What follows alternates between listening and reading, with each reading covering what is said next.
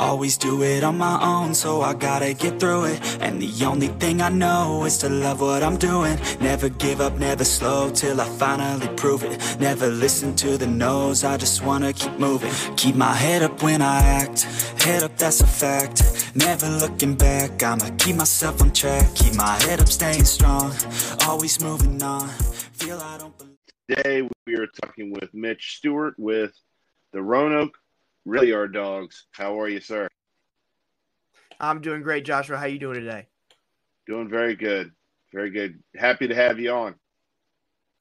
Yeah, thank you for having me on. I, I feel kind of bad. There, it was so crazy there at the end of the season, and I know that you had asked me to come on, and I was like, I just needed a little more time, a little more time. And now that we finally wrapped the season up, I'm I'm happy to come on. Thanks for inviting me.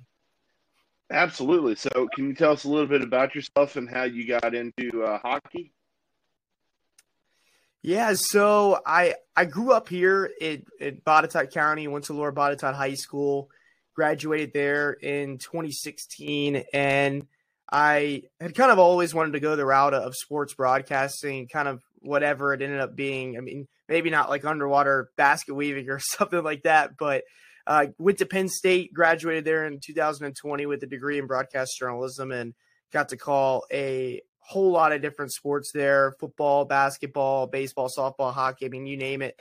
Um, I got a chance to to broadcast it, and unfortunately, my senior year was cut short by the the start of the COVID 19 pandemic. So that kind of displaced me back home for a little bit. I was doing some serving, and that became bartending, and then I was doing a work from home marketing job for a local real estate group and just kind of waiting for for the sports to come back and and waiting for them to come back up and again you know i i just was really passionate about a lot of different sports so i was just ready to to jump in kind of you know wherever the opportunity presented itself and i was i was really lucky that the Roanoke job not only became available uh, right here in my own backyard, here in my own hometown, but that they took the chance on me. And I was uh, definitely a little rusty um, coming out of a year and a half or so between the last broadcast that I had and then opening night for the Rail Yard Dawgs uh, this past fall. But that's kind of how that that all came together. Was you know just kind of biding my time, waiting for that first professional opportunity to open up where sports and a lot of places, especially minor league sports, weren't playing uh, throughout uh, that that pandemic season, so to speak, that 2020 into the start of 2021. So yeah, just definitely really fortunate, uh, really happy to be uh, where I was at this past season, and we had a heck of a run for for my rookie year for sure. That's very cool.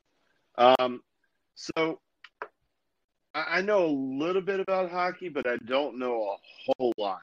Um, but can you tell us about the team? Because I, I, I, know way back in the day, it used to be. Uh, oh man, I can't think of the name of it now. The Roanoke Express. The team that we had prior. Yeah, that's. Um. So, what would you say is different between what we had, you know, when I was a teenager uh, versus what we have now, and and um, you know, what makes a good hockey team? Would you say?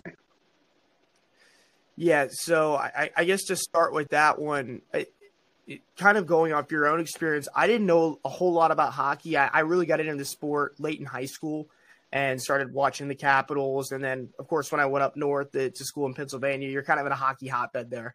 So I had to learn quick and, and get up to speed quick. And, you know, fortunately, I'm, you know, really into sports. So it, it didn't take me too long to kind of catch on and, and really kind of get hooked on the sport. As far as, uh, you know my my other knowledge of it i mean i i grew up on the express until i was about seven or eight and that's when the team left so that was kind of the reason behind maybe a little bit of my lack of knowledge was just not having that local team here to really you know keep me on top of it keep me going to games and and super interested in it at a young age the the only difference really i think uh, from the express back then and the Rail Yard Dawgs now is there is just one league difference. So kind of the structure of hockey in the United States and, and up into Canada as far as where it overlaps at these levels. Um, you have the NHL, of course, which is the top league. Uh, AAA level is the AHL. So there's a team, um, or not anymore. There used to be a team in Norfolk that was in the AHL. There's, I think, the closest one to us is probably Charlotte at this point. So that's like AAA. A lot of guys will play in the NHL and AHL during the season and bounce up and down. And then that double A level is where the Express used to be. The East Coast Hockey League is it's the ECHL. So Norfolk plays in that league now. Um, you've got like Greenville, South Carolina. Um, so a couple teams that are up and down the East Coast, but there's actually I think they're expanding to 28 teams this year. So that league's growing. and almost has just as many teams as the NHL. And that is where the direct affiliation to the NHL stops. So NHL goes to AHL, AHL goes to ECHL, and all those players are technically connected through the parent team, that NHL team system. Just like how the Salem Red Sox are connected to the Boston Red Sox from single A all the way up to the majors. Uh, the SPHL gotcha. Is kind of what I would probably equate it to if you're looking at like a baseball minor league, maybe a more familiar system to some other fans or, or sports fans. It's like high A, uh, high A hockey. So we had a lot of guys this year. I'd say about half our team spent some sort of time at the ECHL level.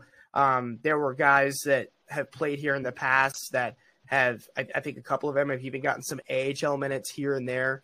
And this year was pretty wild still with the amount of movement between all the teams because there were still a lot of COVID regulations in place where, you know, there's an outbreak on an NHL team. They're calling six guys up from the AHL. Well, that creates a domino effect all the way down to us where, you know, the, the AHL's got to call up their coast guys. And then the ECHL has to call up our our players. So uh, that was pretty cool uh, to kind of see that from from this perspective how the dominoes can fall and you know even if it's not the Washington Capitals playing at the Berglund Center it it's still a really high level of hockey and and it call, it kind of is all intertwined um, throughout the levels I would say what makes a good hockey team and and kind of maybe what makes the sport different than a lot of other sports that I can think of is it's really not just like a star dominated sport.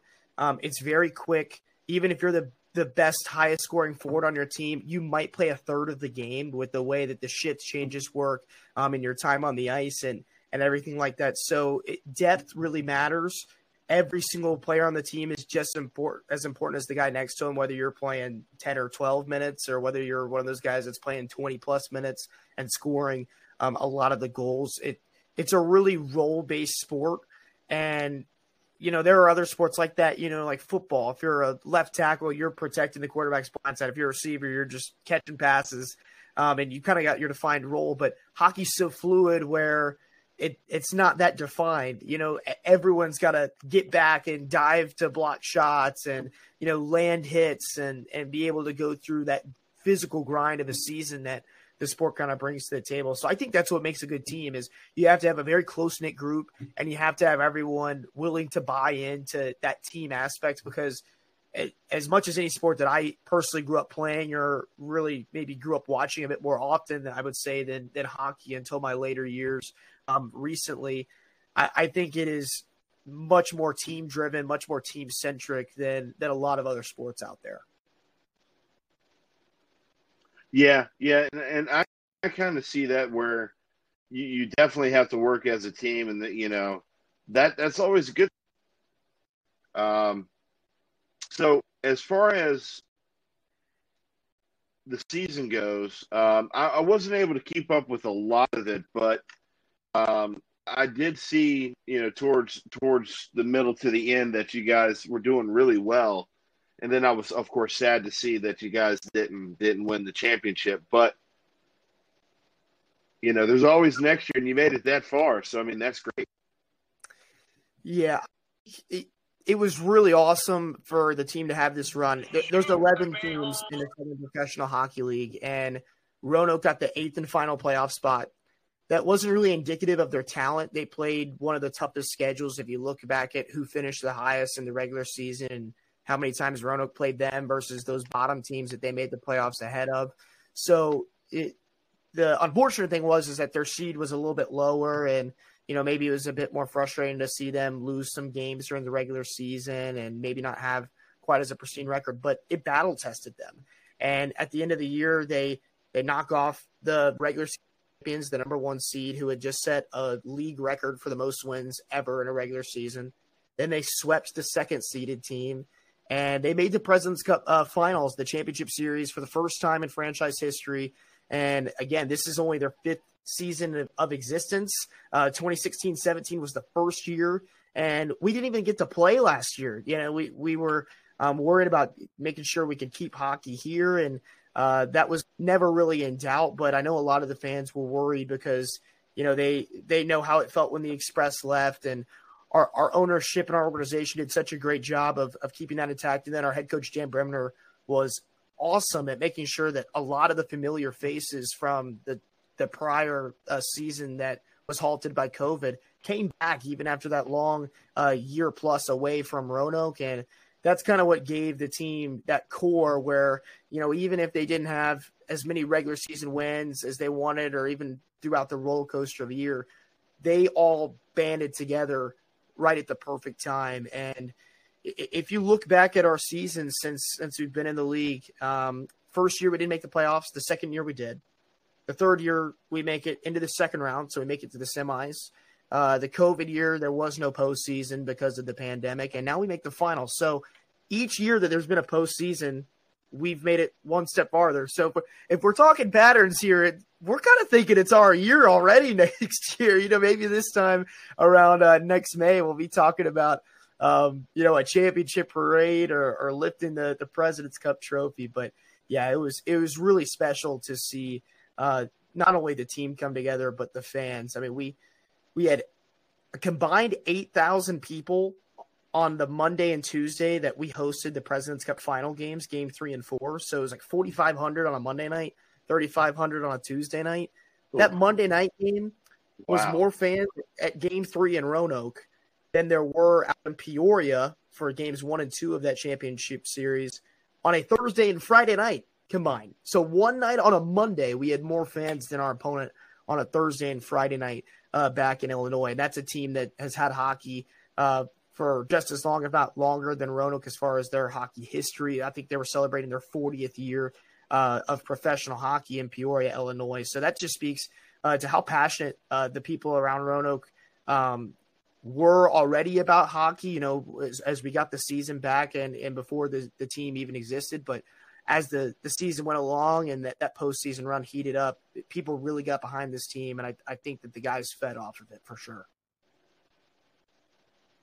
Yeah, it sounds like it, and you're right. It sounds like you guys are on an uptrend, getting better every year, which is what you look for. Uh, it what no matter what you do, you know. But that's that's really amazing considering, you know, you guys were dealing with COVID last year. You know, hopefully next year's the one. Um, now we were you were talking about you know, some of the I don't really know exactly like the the the sister uh, teams, kind of like uh, you touched on the uh, uh, Salem Red Sox. Who who is the the team above you guys that is associated with the Rail Dawgs? So I think um, that's that was what I was talking about as far as the biggest difference between the league that the Express used to play in um, and the league that the Rail Yard Dawgs play in now. Um, those top three levels, so the NHL, the AHL, ECHL, they are directly affiliated. So, like the Norfolk Admirals have an AHL affiliate, and that AHL affiliate is affiliated to an NHL team. We're the top minor league that does not have a direct affiliation, and I, I, that's due to a, a few different things. Gotcha. Um, I, think, I think part of it is you know there's only 11 teams um, in the in the Southern Professional Hockey League, and it's been growing. Uh, Roanoke, uh, when they came into the league, I think they were the ninth team at the time. There's two more that have followed just in the past couple of years, so hopefully they can continue to to grow the league and, and bring in more teams and um, that will just make it more fun for the fans uh, as far as more parity, more teams involved, more cities. And so there, there isn't a direct affiliation as far as Roanoke and of or below. There, there's another league below Roanoke, the Federal Prospects Hockey League, which there's a team in Winston Salem, the Carolina Thunderbirds, probably the closest to Roanoke. So a lot of times, like throughout the season for us, we would earlier in the year, if we had guys get called up, you know, we're looking at Carolina, we're looking at those uh, FPHL teams, kind of in that low single A league, and we're trying to see who we can poach, who we can pick up uh, to kind of bolster us up, and maybe maybe even find someone that that sticks around for the long haul uh, throughout the season. And you know, as far as our players, and I already talked about, we had a lot of guys get called up uh, this year and spend spend significant time up in the ECHL but they were all over the place. So we had one player who we had his rights all year, but he didn't actually debut for Roanoke this season until March because he was playing with the Utah Grizzlies out in Salt Lake City all season in the ECHL, a team that's still alive um, in the playoffs in the ECHL. We had a couple of guys in Norfolk, a couple of guys in in Charleston with the South Carolina Stingrays. Um, and, and, then one or two here and there, Adirondack in New York, uh, the Idaho Steelheads, Boise. So that's kind of the cool thing about Roanoke not being affiliated is we'll we'll send a lot of guys a whole lot of different places, and then you know when they eventually do come back down, if they do get sent back down uh, to Roanoke, they kind of bring all these different things that they've learned from these different teams, it, it kind of melting pot. I, I think it, it's kind of really um, unique about this league that you have that because you know that, that's one thing with baseball. Like the Red Sox are the Red Sox unless you get traded. Like you're going to Salem, and then you know you're working your way up. You get to AAA, you're in Worcester, and then you're in Boston. But it's it's the same organizational structure, um, all the way down. Where you know the SPHL, whatever team that you're playing with, um, you know you could be playing with five or six other guys that have played in the ECHL the same season as you, and you're kind of all bringing different experiences um, to the table. So I think that's really cool. But as far as a direct sister team, um, that doesn't really kind of exist. Although there are maybe a few teams that maybe have been more commonplace for a team to or for a player to either call it up to or for maybe Roanoke to go and search for a player for uh, to bring up. That's very cool. Um, so as far as the the team overall, um, I'm not really familiar who who's on the team, but um, do you have any star players that kind of stand out from this past season? Yeah, uh, for sure. There's a couple of guys going off of the core from you know the first few years of the franchise before COVID halted the season. Um, you know, Travis Armstrong was the original uh, expansion draft pick for Roanoke, the number one pick that Roanoke took um, in the 2016 expansion draft when they came into the league. And then, you know, Jeff Jones, who has been an Ironman since he's been in Roanoke, never missed a game, which is nuts. He played three years here. He's never missed a game. Um, and is the all-time leading goal scorer and point man in franchise history. We had a player this year, Mac Jansen, who's been around for three seasons. He was he made the league's all second team and had a 60 point year, which was awesome. He was I think fifth in the SPHL in points and top five or six in goals on the year. Um, and then, you know, Brant Sherwood, Josh Nenadal, the other two captains that came back. And Josh Nenadal is one of those heart and soul guys. He's a glue guy for the team. He's he's hitting everything in sight. You hear him before you see him. And uh, he's he's the one that's dropping the gloves that gets the fans on their feet every now and then with with some rough housing and physicality. And Brant Sherwood's kind of a blend of all of it. You know, he's he's a uh, beloved fan favorite. He can give you some scoring here, can give you a little nastiness here, um, and and he's got a heck of a personality. So that's that was kind of the old core. And then if you look at you know this year, some of the newer guys, we had a, a player Nick Ford who had a natural hat trick, which is when you score three consecutive goals by yourself. So not just a hat trick, but a natural hat trick in less than six minutes um, during a President's Cup final game and a lot of other rookies that came in that that really made a big impact. So hopefully we can retain a few of the returning players that have been here a few years and then also get some of the guys that maybe came into the fold just this past season or later in the season uh, some of the the rookies coming out of college hopefully we can get them to come back and, and keep things pretty pretty tightened up and strong heading into next year so when it comes down to picking a good hockey player, is there is there any insight you have on that? Um, you said as far as picking a good hockey player. Yeah, like if you were to want to bring somebody on the team, are, are there cer- certain things that they look for? Yeah, so I, I, guess going back to my earlier answer, um, it is definitely a, a roles driven sport, and you know, even though everybody's got to do a little bit of everything, you know, everybody's got to, you know, back check, which is, you know, getting back on defense, hustle back. You got to block shots. Um, you know, you gotta you gotta lay hits, protect the puck. You know, it, all the the simple stuff everybody's got to be able to do. But um, I guess if you kind of look at our team makeup, there definitely are kind of some defined roles. There's looking kind of at the the core that we brought back from before the COVID season. Our, our five captains.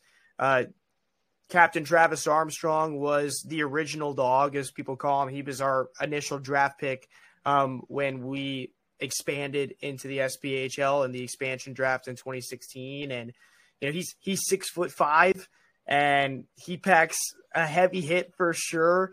Gets gets a good amount of penalties, but he's kind of the enforcer, so that that's part of it. At the same time, he had a 40 point season this year, which was top five in the league among defensemen. Uh, so he he can do it at both ends. And then we had two of our more prolific scorers were, were alternate captains. We had Jeff Jones, who never missed a single game in the three seasons that he's played for Roanoke so far, regular season or playoffs. Um, he's the all-time leading goal scorer, all-time point man, and um, he's a goal scorer, but he, he's not necessarily the pretty goal scorer. He's the guy that's hanging around the net, uh, cleaning up all the all the laundry that hangs out around the crease. He's gonna you know bang those loose pucks home and and you know set up the offense himself. Gets a lot of assists and is just a very smart player and kind of have more of the sharpshooter in, in Mac Jansen, who's the other alternate captain as far as out of those two you know high production guys from a numbers perspective. Mac was second team all league this year. He was uh, top five in the league in goals and had a 60 point season, which was top five in the SPHL as well. So you you have those two guys kind of fit in that role, and then you have two guys that I think maybe fit some of the more interesting roles on the team this year. Uh, Josh Nenadal uh, is another alternate captain, and he's not going to maybe blow you away on the stat sheet, but you can hear him before you can see him at the time because he lands bone crunching hits. He's the guy that's you know hustling all game long. And even though he might not be getting the five or six shots on goal or the two goals in a game, he makes such a big impact with the literal fear that he strikes into opponents because he is probably one of the hardest hitters that I saw throughout the league this year. And he's not afraid to drop the gloves with you either and, and give you a pummeling if, if that's what the situation calls for. And then Brant Sherwood is, is interesting because he kind of reminds me of a bit of a blend uh, of all for those guys. He he brings you that leadership, and he's got this eh, really hilarious magnetic personality uh, that people are driven to. Uh, puts up uh, enough numbers where he he comes moments. He had a game winning goal um, during Roanoke's uh, President's Cup uh, playoff finals series. He had the game winner in Game Three when when Roanoke won that series, but. Um, he's not afraid to get chippy with you and get mouthy with you and try to get in your head, um, or you know, drop the gloves if need be either. So, you know, kind of knowing your roles and, knowing how you can best contribute to the team, I think is how you can be really a, a, great hockey player. If you look at two of the guys that were new to the team this year, um, that brought completely different things to the table, but were just as important as one another. Nick Ford was in the ECHL most of the season, was playing with his pants on fire when he came back from the coast in March. He had a natural hat trick in that game three win over Peoria in the finals, uh, which is when you not only have a hat trick, but it's three consecutive goals. Um, so no one for either team scored in between. And that happened in like five minutes and 45 seconds of game time, 11 minutes real time. He scored a hat trick in a championship game. So he kind of brings, you know, maybe more of that kind of star power, high producing offensive talent. But then another player that brings just as much to the table is a player like Sean Leonard, who also played in the East Coast Hockey League this year for Norfolk uh, for most of the season, but he didn't even score his first pro goal, and this now his second pro season until the President's Cup semifinals. So a big moment for him to score. And what he's typically doing is he's blocking more shots than anyone on the ice. He is probably the most physical and the most uh, um, I, I don't know the, the right way to say it without without it coming off the wrong way, but he it's a controlled rage that he plays with. Uh, Josh Nenadal probably lands as many hits or, or, more hits, but Sean is the guy who really is, you know, taking after his teammates in those post whistle scrums and keeping the opponents off of his guys. And, you know, he's not afraid to take a, a five minute or a 10 minute penalty. And sometimes those don't come at the right time, but sometimes they do when they fire the team up. But it kind of shows, um, you know how everyone factors in from from the physical side from what you can bring to the table as far as maybe the points or, or, or, the hits that you can land but it's the mental side and the emotional side too showing that you can have your guys backs um, support each other and and again having that presence of mind to not try to outdo yourself know what you're capable of know what your best qualities are and do those to the best of your abilities and that's really what happened for Roanoke down the stretch is everyone was fitting their role exactly the way that they should, and that's why they were able to run through the top two teams in the league. Um, I, I, wouldn't say with ease, but I think a lot easier than people would have anticipated for them entering into the playoffs. Very cool. Now I'm I'm interested in in what makes a good broadcaster because I know listening to football uh, you know, things like NASCAR, basketball. Everybody sounds different, but everybody's energetic. You know, some people have got the voice, you know, that just, it, I mean, in, in a lack of better terms, it, it just sounds like it's almost robotic, sort of, uh, in, in the delivery, uh, as far as, um, you know, you've got like, uh, oh, I can't remember the guy's name now. The uh, the famous ring announcer for boxing. Uh, I, I knew his name and I lost about, it. Yeah, but Bruce something. Oh, it's on the tip of my. I think his name's yeah, like Brunner or something like that. Yeah. But yeah, I mean, you you know, you got people like that that just have that voice that carries, so to speak. But what do you think makes a good broadcaster?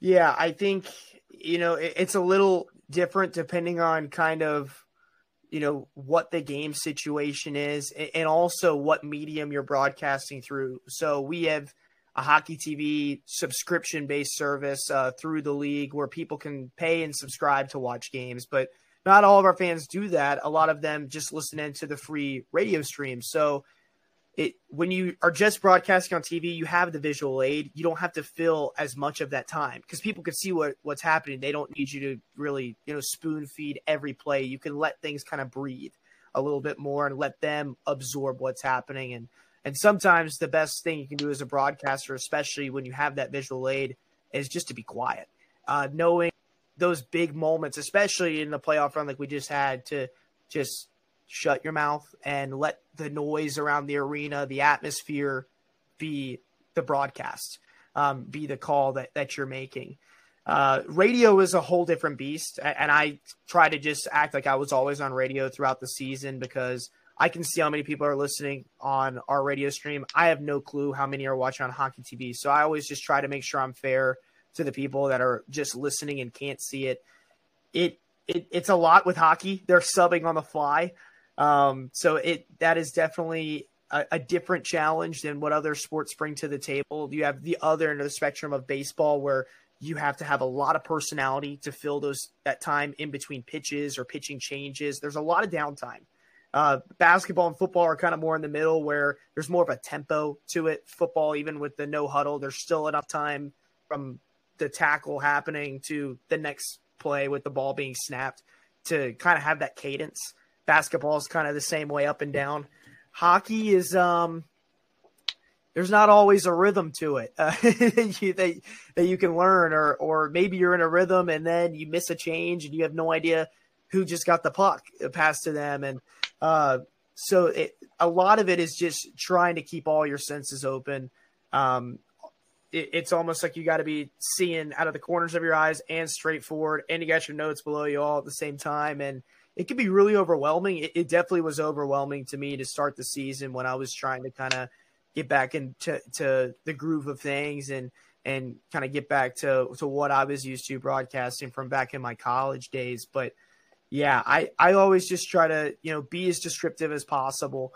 Um, if if someone's not able to be there, I don't want them, you know, wondering did did that guy score or who made that penalty or where is the puck right now. That's always the big thing is is knowing your locators.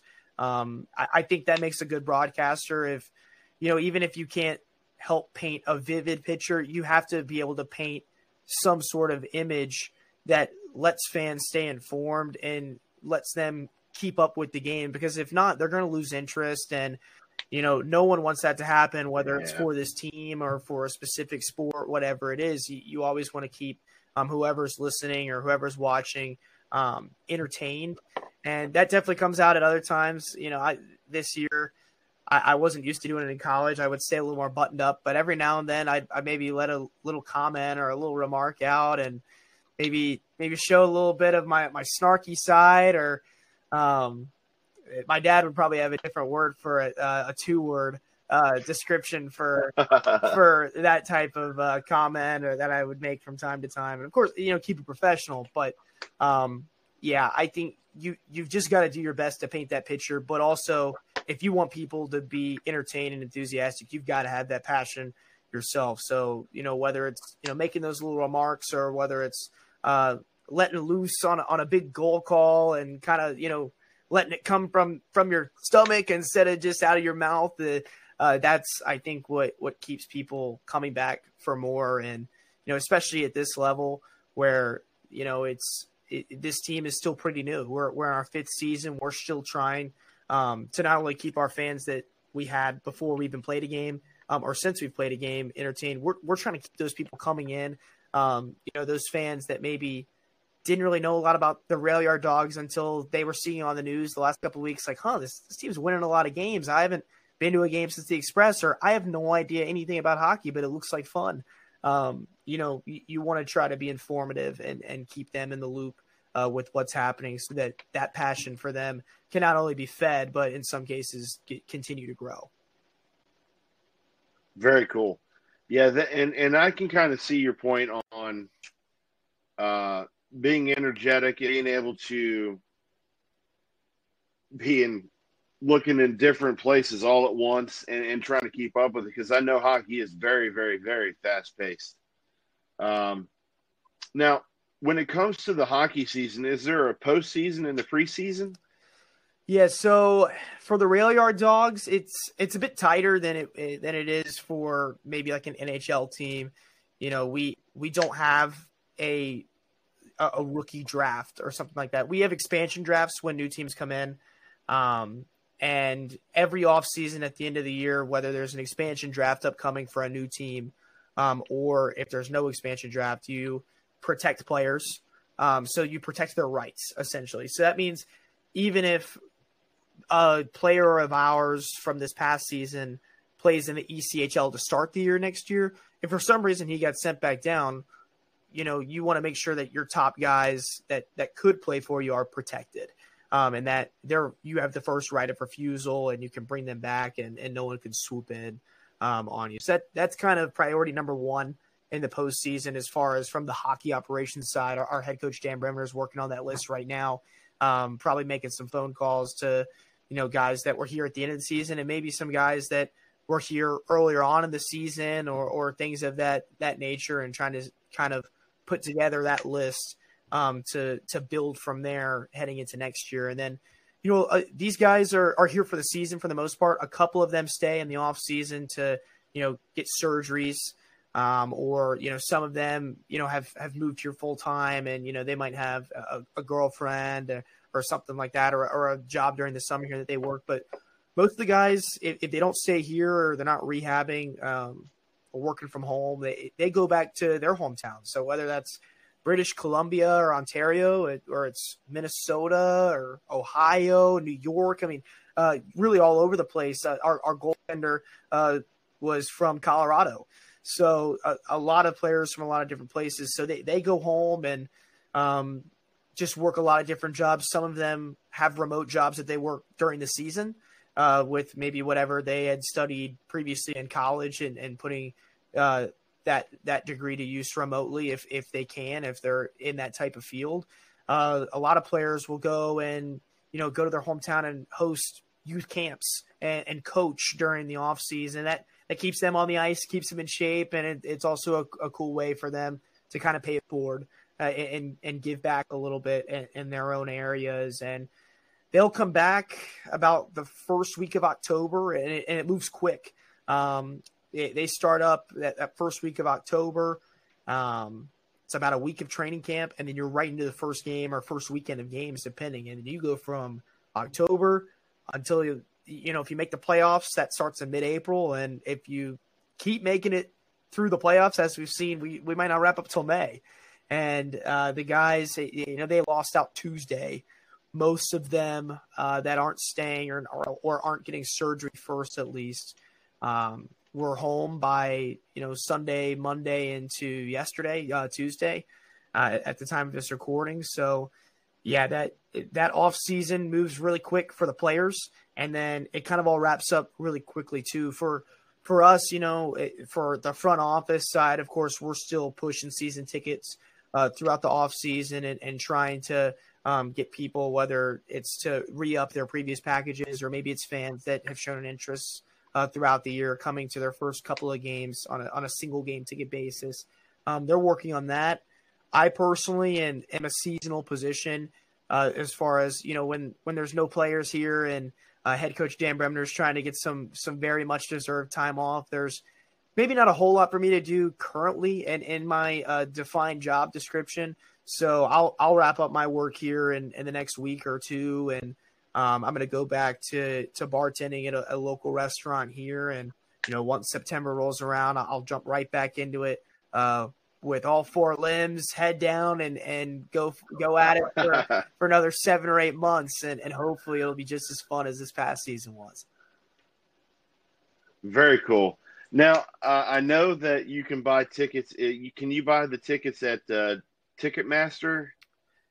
Yeah, so the way that I think is what it yeah, is. the way they're sold, um, it's through Etix, which you can find the link by going to the Rail Yard Dawgs website, um, or at the Berglund Center box office in person. That's for our single game tickets and um, you know the other packages throughout the year, whether it's you know family four packs, which uh, are really an awesome thing They kind of lets people get in. You, you save a couple bucks off of each ticket. We have group tickets for games if you ever want to take, you know, the coworkers out, a church group, or maybe you just have a bunch of family in. We it seems like we always have a game that either falls the night before uh, Thanksgiving or on Black Friday right after. So that's always a popular group ticket game where people are they've been uh, holed up with their their in laws for 72 hours, and they're like, "Gosh, let's let's get out and uh, have a couple drinks and, and watch some hockey together, and maybe you know get a little breathing room from out of a a packed house of, of relatives. Um, but you can find those uh, through the website exclusively and uh, the season tickets as well for, for the 2022-2023 season. We have two amazing account executives, Will and Andrew are their names. They're super helpful, super patient, um, and and they'll make sure to to work with you on on whatever it is, whether it's on you know the group tickets, the individual game type stuff, or maybe you want to look at the quarter season, half season, or full season tickets. Um, they always do a great job uh, of taking care of people. So that's if you go to the website, you find their contact info, whether you want to call them, email them, whatever it is, they'll get you squared away. Very cool. Now I know you guys are on social media. I think I found you guys on Instagram, if I remember correctly. Uh, but are you guys on Facebook as well? Yeah. So Twitter and Instagram, it's just at Rail Yard Dawgs. Um, pretty pretty easy for that. And then for Facebook, I think it's just backslash Rail Yard Dawgs, um, or if you look it up, it's just Rail Yard Dawgs. So um, doesn't say Roanoke Rail Yard Dawgs in the actual official page names. Uh, that would be the only disclaimer I would say uh, to throw out there. If you're like, well, is it, it is this Roanoke or is it someone else? I, I, don't know if there's anyone else in the whole world named the Rail Yard Dawgs, so I don't think uh, there's going to be too much confusion. But yeah, if you want to check us out, you can find us uh, there on those three platforms, and then we're we're on YouTube as well. We post uh, a lot of a lot of funny content there, as well as uh, the in-game highlights, that sort of thing. Very cool. I'm definitely going to have to subscribe to oh, that. Oh yeah. Um, And this this will actually be up on on my YouTube channel as awesome. well. Yeah. Well, so I appreciate you taking time out, and and I'm so sorry about all the technical difficulties we had, but uh, uh, it was great to talk with you, and hopefully I can come to a game and possibly meet you as well. Yeah, absolutely. Th- thank you so much for having me on and uh, for having patience with me as as our season was just going 100 miles an hour at the end, and I definitely look forward to, to hopefully getting to meet you at a game. It, it's a great time. Um, you know, and whether you're super into hockey or like everyone that that takes that chance to go the first time ends up really enjoying it. I know a lot of people that um, I was friends with uh, that hadn't gone to a game before I got my job. They they started coming four, five, six times during the year because they would have a blast. So uh, I hope that, that you're able to find the same experience. And, and thank you again for having me on. Definitely, definitely. Well, we'll definitely talk to you soon. I hope you have a great night. Yeah. Thank you, Josh. You too. Appreciate it. You're welcome. Thank you.